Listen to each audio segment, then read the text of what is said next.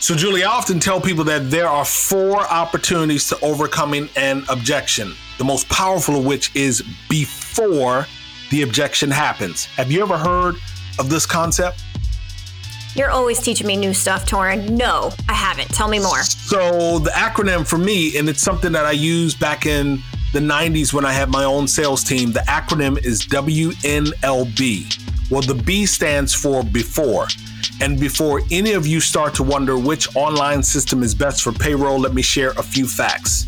Gusto is actually simple and easy, surprisingly easy and very fast. 90% of customers say switching to Gusto was easy. 85% of customers say running payroll is easier now than their previous provider. And three out of four customers take 10 minutes or less to run payroll with Gusto. I think that's easy. You can use our link, gusto.com forward slash CATK for three complimentary months. Again, that's gusto.com forward slash CATK. We've been about this work diversity, equity, inclusion, belonging. Shared through the voices of a white woman and a black man, we bring lived experiences we have pursued D&I progress for most of our professional lives. We use Crazy and the King to cover news, tips from colleagues, and host incredible guests. Listeners, count on Julie and I to transparently drive the conversation. We thank you for rocking with us. Check it, check it. Julie, kick off the show. Welcome to Crazy and the King. Hey, let me tell you something. The, the, the frustrating thing about wearing black, um, you don't have this problem yet, but I have gray. You see it. And mm. so whenever I wear black, like a hoodie that I have on right now, and you know, you're just minding your business, you might be walking, you might do something like this, and you have little gray strands of hair all across. Um, I just had a bit of a charcuterie uh, thing, you know, little hoity toity, little charcuterie. You know, it had chips on it, it had crackers, it had cheese, had shrimp, strawberries, peppers, you know. And so Damn. I looked down on the hoodie and I'm like, you, I got gray hair on the front of this joint. I got little, you know, uh, cracker crumbs on the front of this joint. So I had to kind of get pretty because we practicing this camera thing. You understand? Yes, that is, that's some fancy shit right there. When you got your shirt and your lunch and and your hair on your shirt, come, come on, you know. And, and I think I said it right, charcuterie. You know, you did say it right. Yes, that that that culture stuff. You you we have a little bit of culture. Let me tell you something. I um, as we look at the end of the month of February, um, and you and I have been, you know, just supported by JobVite. And so they reached out and they said, you know, Torin, we're having these conversations and, you know, we'd love for you to come in and talk about well, whatever. They, they gave me the they gave me the microphone and just said, look, nice. we're in Black History Month. You just do your thing. So you know what I did? I went and talked about the 1619 project. I talked about the 1776 nice. project. And then I talked about the book, The Color of Law by Richard Rothstein.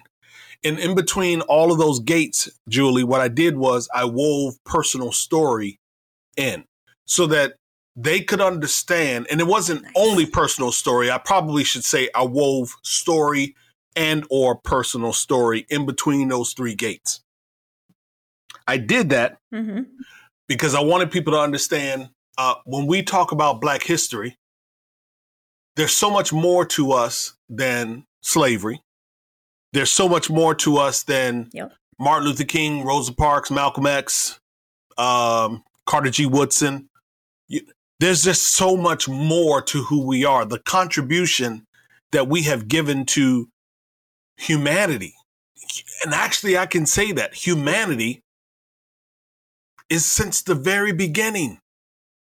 And I needed them to understand yeah. how important not only the month is, but how important it is for them to have a different relationship with our history.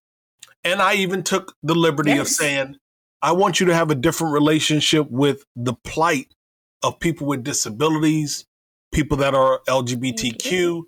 everyone and anyone who is overlooked.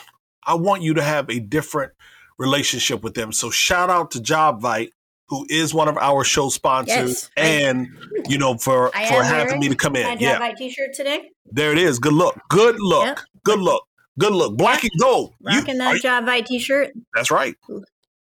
Yeah. So good. Uh, I'm glad you're love it. back. I'm glad you're back safely. Uh, I'm glad you had a good time. glad you are back. Glad you are I here, did, I did. ready to record and all that other great stuff. Absolutely. So you found an interesting story in is it Harvard Business Review about an employee disclosing a mental health condition.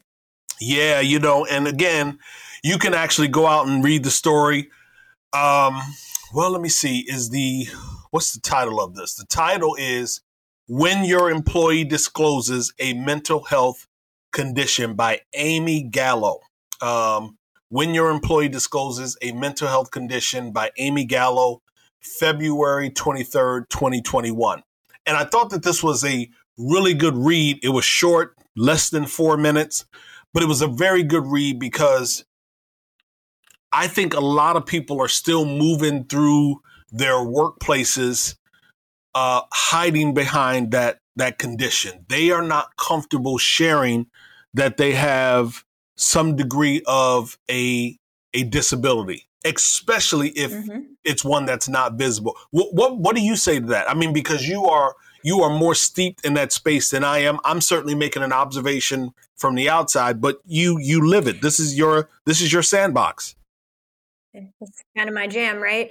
Yeah. Uh, you know, it's fun because we did a, a panel today for self identification versus self disclosure for people with disabilities. And really, when you self disclose or you self ID, meaning you check the box in your HRIS system, you are entrusting your employer, your coworker, and your leader with the most sensitive information about you, right? The information that for the last 30 years since the ADA, you've been told to lock away and not share, right? It's like the don't ask, don't tell kind of time for us. And we're starting to now be told that it's okay to have that conversation. And I think that's great because we need to continue to engage and find supportive environments. The one kind of beef I took with the with the article was um to make every effort that you will honor confidentiality. Um, it, I and I manage people with disabilities. I have been managed as a person with a disability. I've never had a time where I've needed to break that confidence. And I've never had a time where it would have been appropriate for me to. And so I think that when when the writer Amy writes that she's putting on her HR hat, right? And she's taking off her humanity hat. And thank you for telling me. I support you. Let me know what you need. If you need an accommodation, then we'll get to that place. That's it, right? Don't say, I may have to tell on you someday. You've just sucked all of the trust out of the relationship. You've, tr- you've sucked all of their confidence in that moment of bringing their full selves to work and said, I promise not to tell, but I might have to tell on you later. It's like Yeah. a schoolyard girl, right? I promise I didn't tell anyone. Yeah, yeah, No. and that really that really is what that statement is saying. Um, and I I you know I didn't I didn't necessarily key in on that when I saw it in the article, but hearing you Mhm. elaborate on it absolutely makes me understand and live with it a little bit differently. And and that little bit Yeah. differently actually should be I'm just living with that statement differently. So you're absolutely right. There so let me ask you this question then. You know, uh and then we can move on, but but when would you break the trust? You know, when I think about like um cell phone providers and probably not the best analogy, but there are certain times where uh, government agencies are asking them to release information, Freedom of Information Act, blah, blah, blah, blah, blah. When would I, in your opinion, when would I break that trust and share that you have given me, uh, you know, trust of, of, of that information? Yeah, I think the only time is when you would potentially be a harm to yourself or others. And I, I even have, have had that scenario um, where I was concerned that an employee might cause physical harm to themselves. And I had to call HR, but I didn't disclose their mental health issue. I just said, hey, here are some comments that make me concerned. She's my staff. I can't get a hold of her. I worry about her as my friend. Can we get someone to check on her? And that's it. I, I still didn't say it's because she's XYZ diagnosis. That's interesting. So, again, staying with that, placing it under like a wellness check, there is some, mm-hmm. you know, matter of concern around safety. Wouldn't it be yeah. better to just simply say, I absolutely have a bit of a concern because this person has, you know, a bipolar disease or is manic depressant? Or w- do you think it would not elevate the situation in a way that they may get their service faster? So, the only person more likely to be murdered by a police officer is a person with mental illness. And so, I'm I would absolutely not say that if we were doing a wellness check. I would say she made a comment or she had, you know, this and and the reason that she may be having that episode or the person may be having that episode may be unrelated to their disability. It may be because they're going through a divorce. It may be because you know, they burnt their toast that day. You don't know what's happening in someone else's head. And so for you as a leader to make an assumption it's because they're mentally ill is furthering bias, it's furthering discrimination, and it's showing that you as a leader haven't overcome those fears and stigmas around mental health for yourself. Right? That's that's never the go-to. Um, if someone had cancer and they weren't answering their phone, would you say, I'm really worried about them because they have cancer and they're not answering their phone. It's like, hey, I've really worried, or I'm really worried about them. They haven't been well lately, or they've been struggling lately, and I need someone to get a hold of them. Right? It, it's not the first thought in your head is to disclose their business when it's something physical, but when it's something mental, it feels like you have a different set of permissions to live by, and I don't think that you do. I think that you have extra care and and support that you offer. Um, and that's not saying that they don't have to be, they don't have to do the job and all of that bullshit that always gets asked, right? You've got a great employee, you've got someone who you want to develop, you've got someone who's just struggling, right? If if you need to do a wellness check, that's one thing.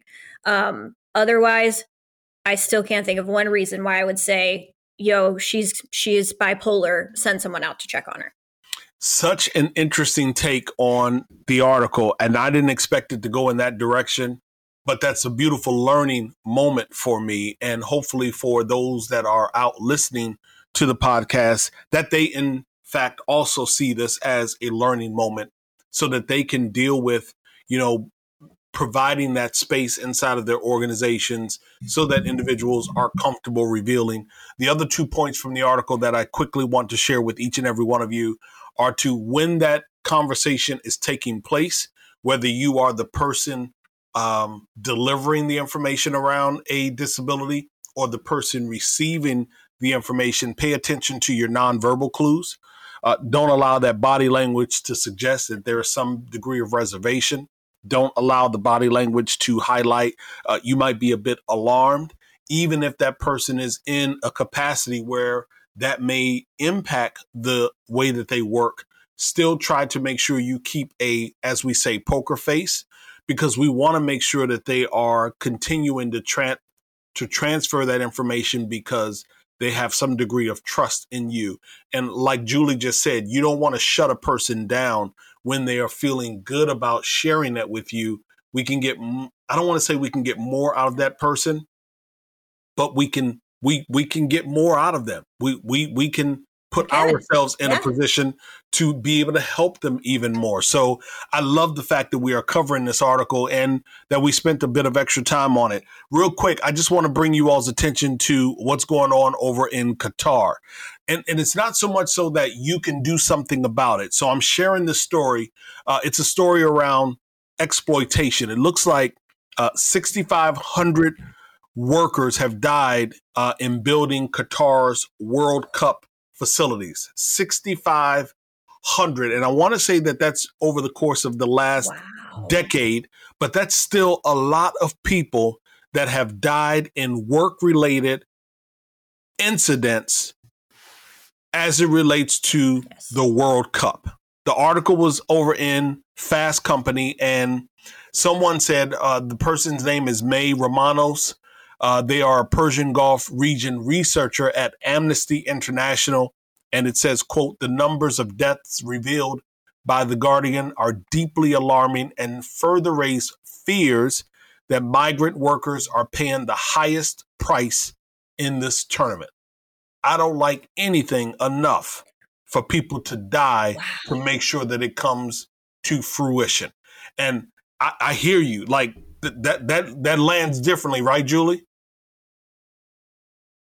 Yeah. Yeah. That's a that's a big scary number, right? Yeah. Yeah. It, that's not even like the beginning of exploitation. We've way past exploitation. And the and death is obviously the worst outcome, but this article is worth reading because you note some pretty other terrible treatment and behavior that's directed at, at these these workers who are building what's going to be um, a very large moneymaker for the country of Qatar. Yeah, absolutely. And, you know, again, you got people getting their their passports confiscated. You have folks that are they just actually set a law over in Qatar that said that the minimum wage the the floor of compensation for these migrant workers is $275 per month. So when you couple $275 per month and that legislation was just put in place like in 2018 2019 when you think about that many people that have lost their life and what they were working for forget what they, what they are working right. for what they were working for that should be alarming on every single front. And so if you are a person who supports FIFA, if you are a person who watches soccer, if you are a person who in the US uh, is working for an employer that is exploiting migrant workers here, see, that's the reason why I brought the story up. Because I'm not just pointing fingers over at Qatar. We got folks yep. right here in the US, North America, that are guilty as well of hiring migrant workers, stuffing them in hotel rooms. I think about um um ooh, you know what? This is like a bold moment.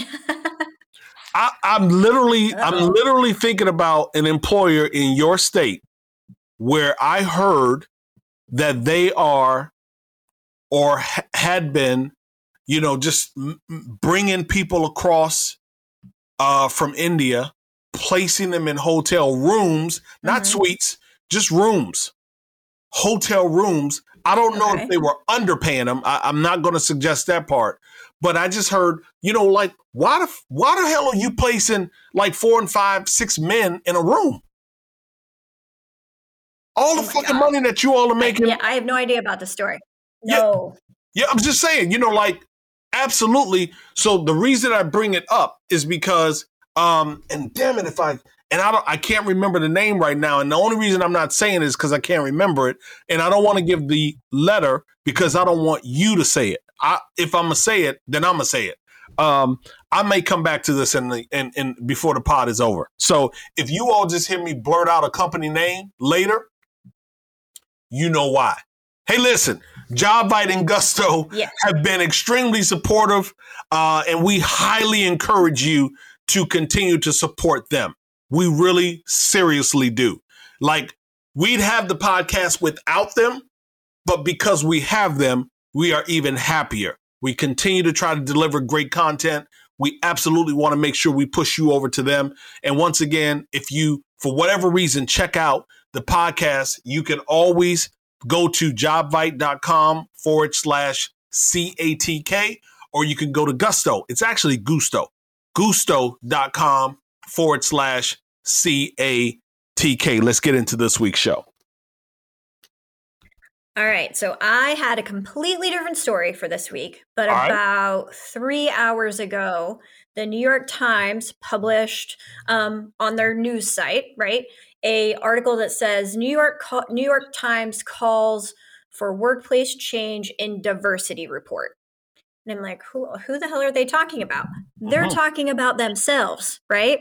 So, top executives from the New York Times, so the publisher, the chief editor, and the I think it was the chief um, people person, um, put out a note to staff on Wednesday that said that they are committed to bringing change to the New York Times and to the newsroom to make it more diverse and inclusive. Okay. Pause. Pause. Yep. Pause. Pause. Yep. Pause. Pause. Pause. Pause. pause. So Okay, first of all, let me just say this. yes. New York Times has been very supportive, and I just talked about it at the top of the show. Nikole Hannah-Jones and some of the Mhm. other initiatives around reporting on stories that impact Black and Brown communities and communities whose narratives have typically been skewed towards the negative. They've been extremely supportive. Let me just say, over the last I'll go with three to five years because I don't read it every day. Which reminds me, I got a subscription that I'm paying for. I need to start opening up that damn app and read that mm. newspaper every day. Every But they day, have been very supportive. Yes. So I am curious to hear where you are going to go in this story, especially since it talks about newsroom and other divisions. Go ahead. Yes. So the note came with the attached D&I study completed by the New York Times. And it wasn't just like a little study, right? It was an 8-month study of culture and inclusion at the New York Times that included over 400 employee interviews.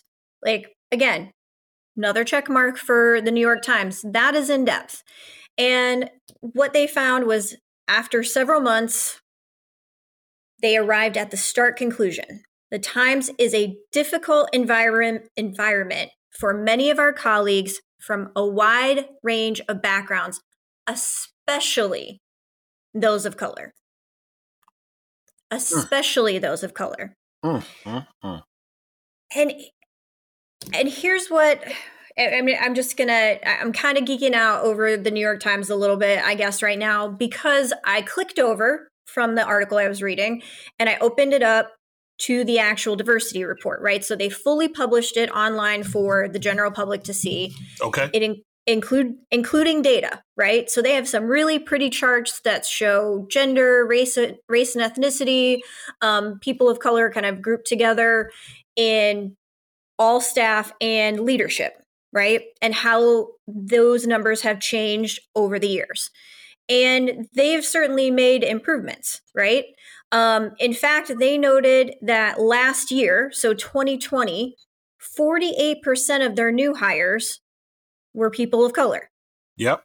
48%. So they increased their overall percentage from 27% to 34%.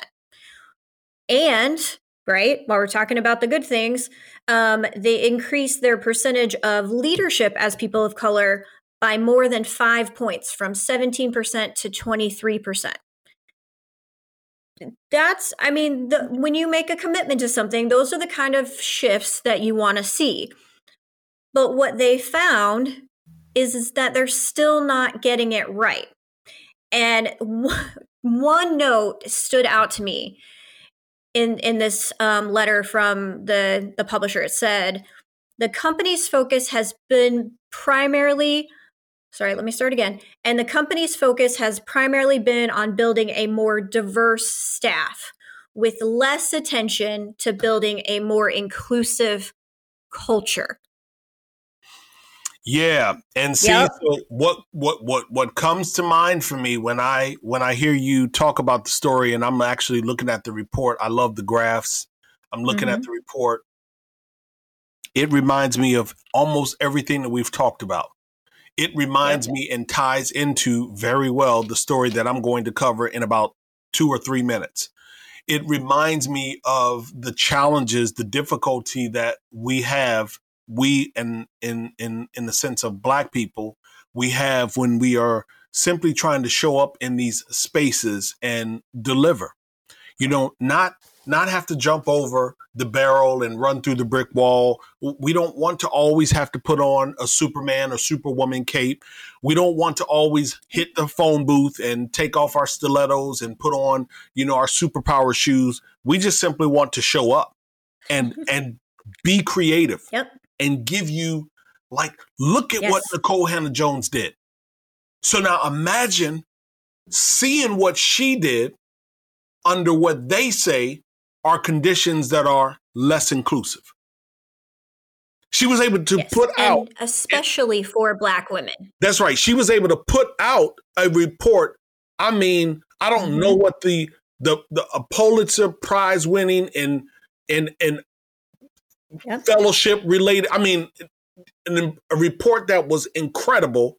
She's able to Yep. pull that together under conditions that across the board have not been supportive of people of color.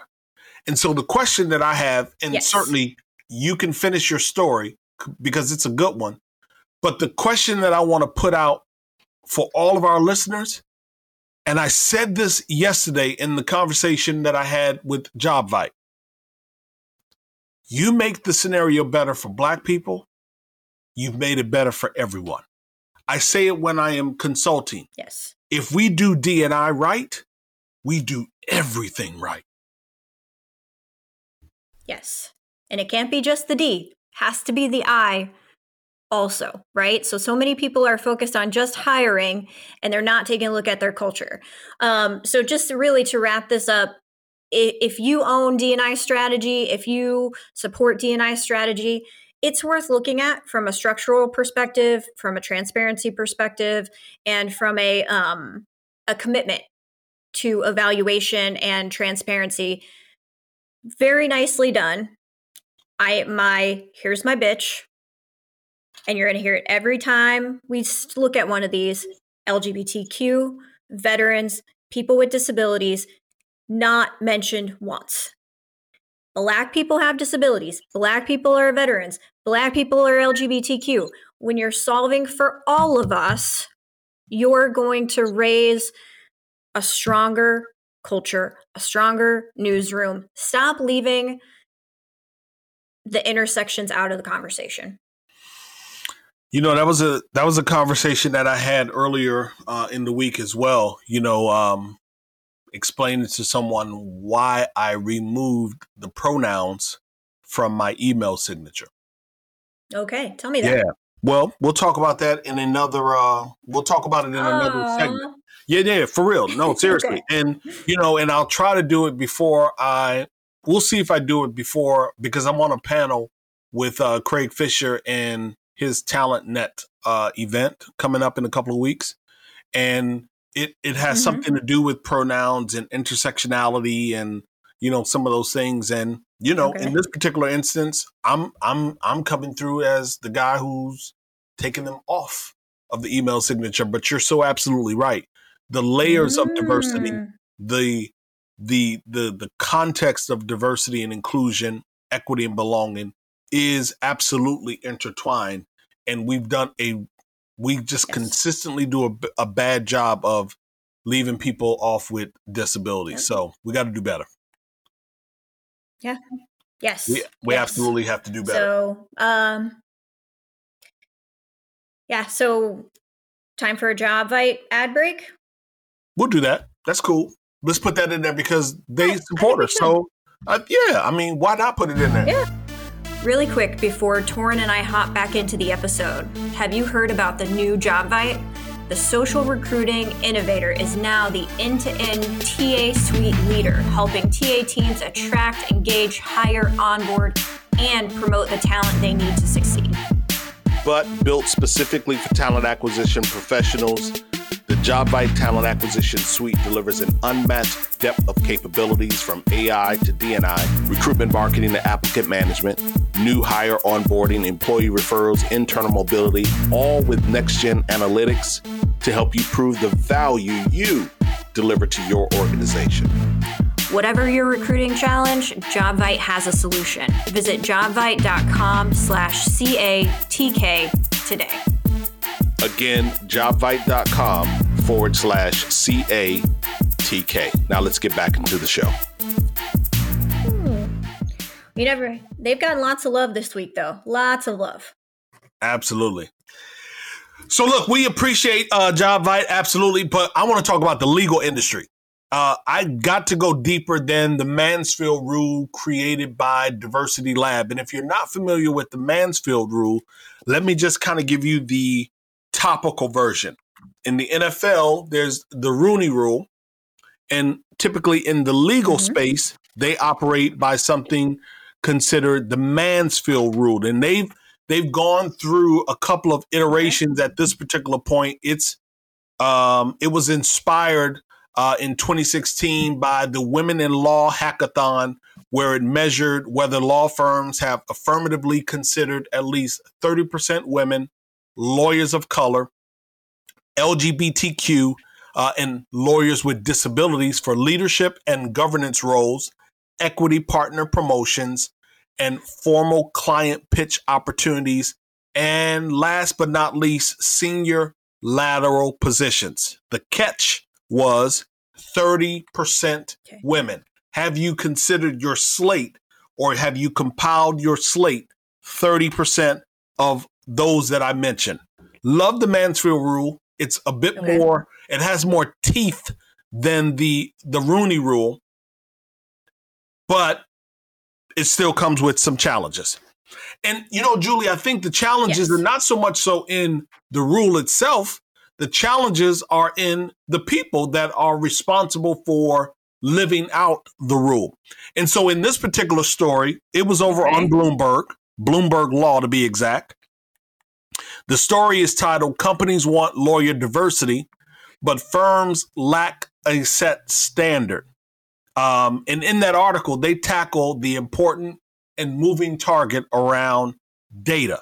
Now, everyone we talk to yes talks about data. They do it in organizations that I'm supporting. They do it in organizations, Jay, that you support, and they do it in every single article yep. I think that we bring forth on a weekly basis. And the reason why I like this story is because it actually supports something that I've mentioned often. I mentioned it in my keynote for HR Tech Conference key, uh, keynote that's coming up. I mention it all the time, and it is who are you? You got to ask two questions. Who are you and how do you want to be counted? And what that suggests, oh, and by the way, I called you out in my uh, HR Tech Conf keynote. I did. Good. Uh oh. Beautiful way, okay. though. Yep, beautiful way. so, but, but who are you and how do you want to be counted? What that suggests is that I see you for who you are like all of you. And certainly as much of you as I know, I I see you. I'm not just placing you in a a, a, a peg or a chair because of your ethnicity, because of your gender. I'm doing what you said in the last uh, story, trying to bring in all of that intersectionality and to count that. And so the article highlights uh, Laura Acosta She's with a firm called Goodwin and Procter.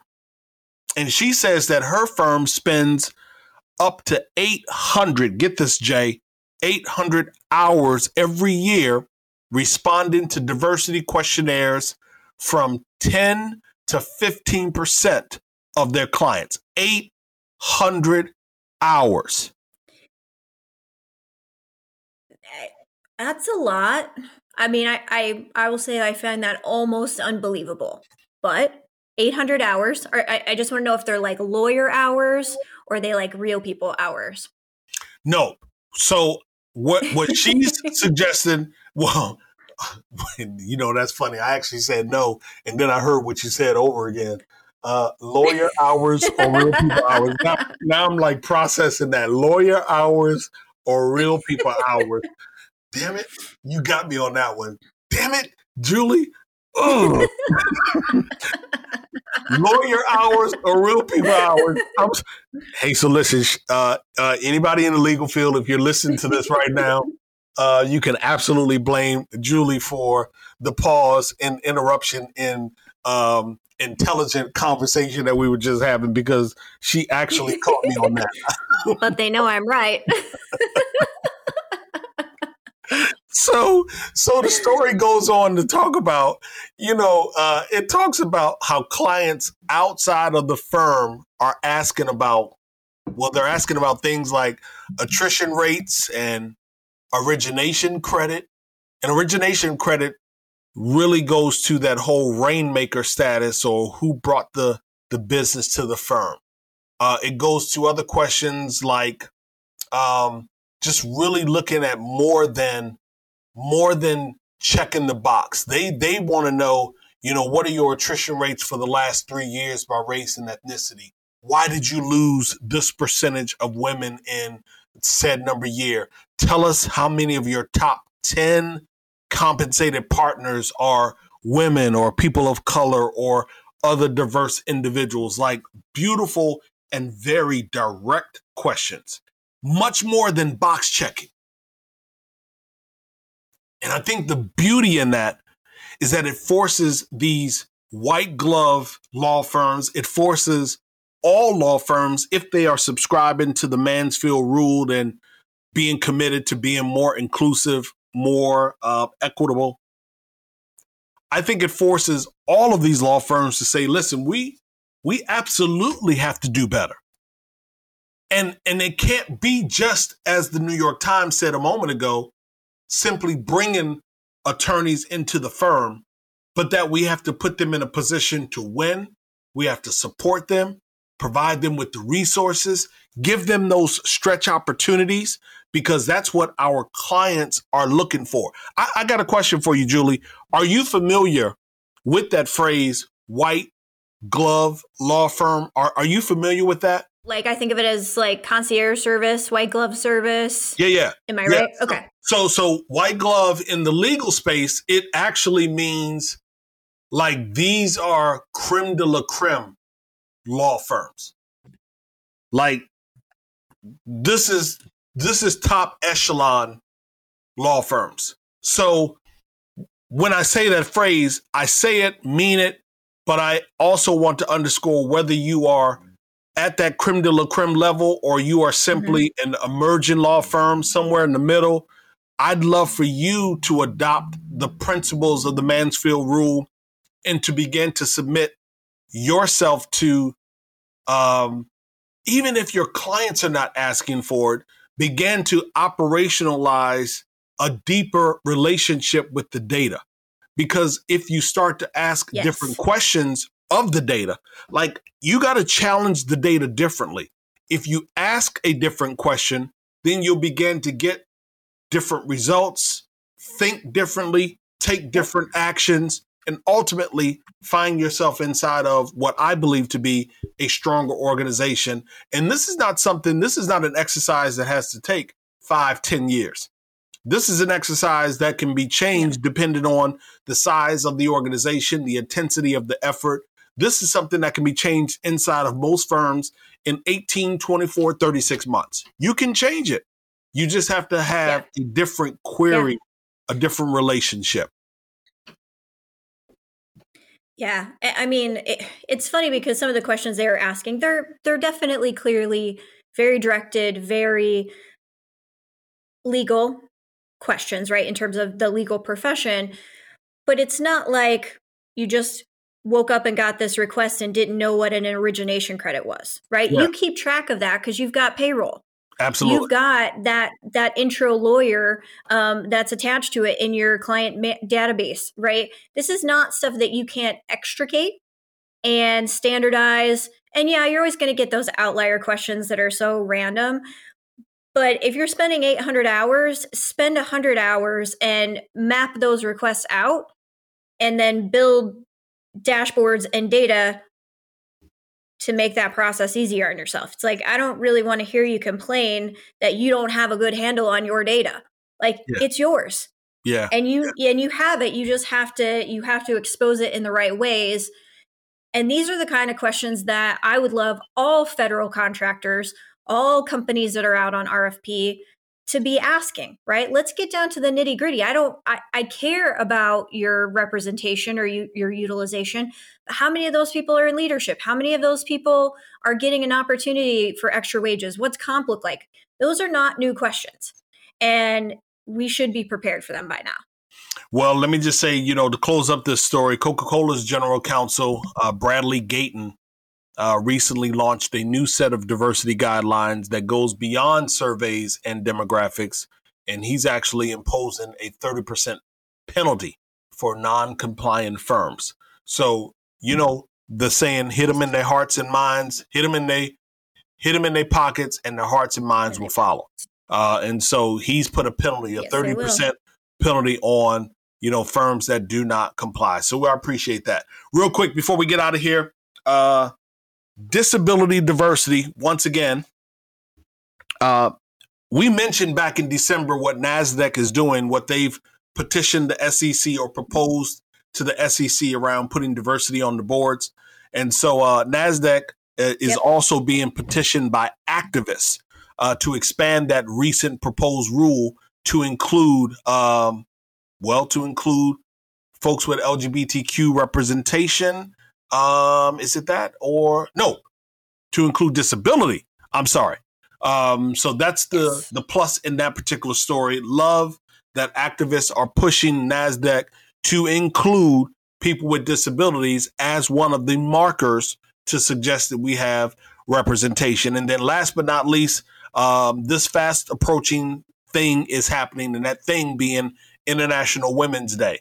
Uh, so we want to challenge each and every one of you to challenge people in your social network to to bring awareness to International Women's Day, which I believe is March 8th. The hashtags that are being used across social media are hashtag choose to challenge, and the other hashtag is IWD 2021. IWD 2021. I don't have a name drop, but you do.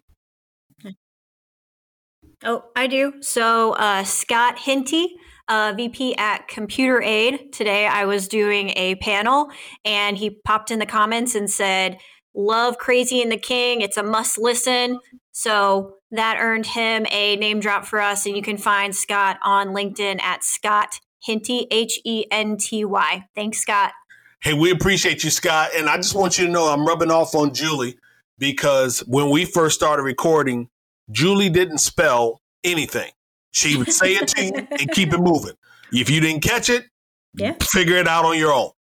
But rubbing off on her, she actually just did it. I want to say that that might mm-hmm. be the inaugural time that Julie has spelled something on the show. Love that. You know, that's that military thing. We, you know, Chad and I, we we do. You, you. I'm sure he does it all the time, and he probably does it. You know, Scott yeah. Henty H as in Hilo, E as in Echo, N as in Nancy, T as in Tango, Y as in yo, we out of here. I close reminding each and every one of you to share the pod with your digital tribe.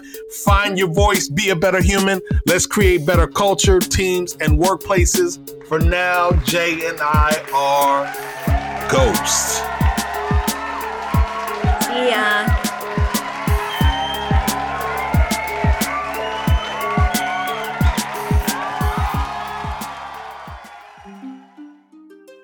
So, Torin, we have a sponsor. Man, cool.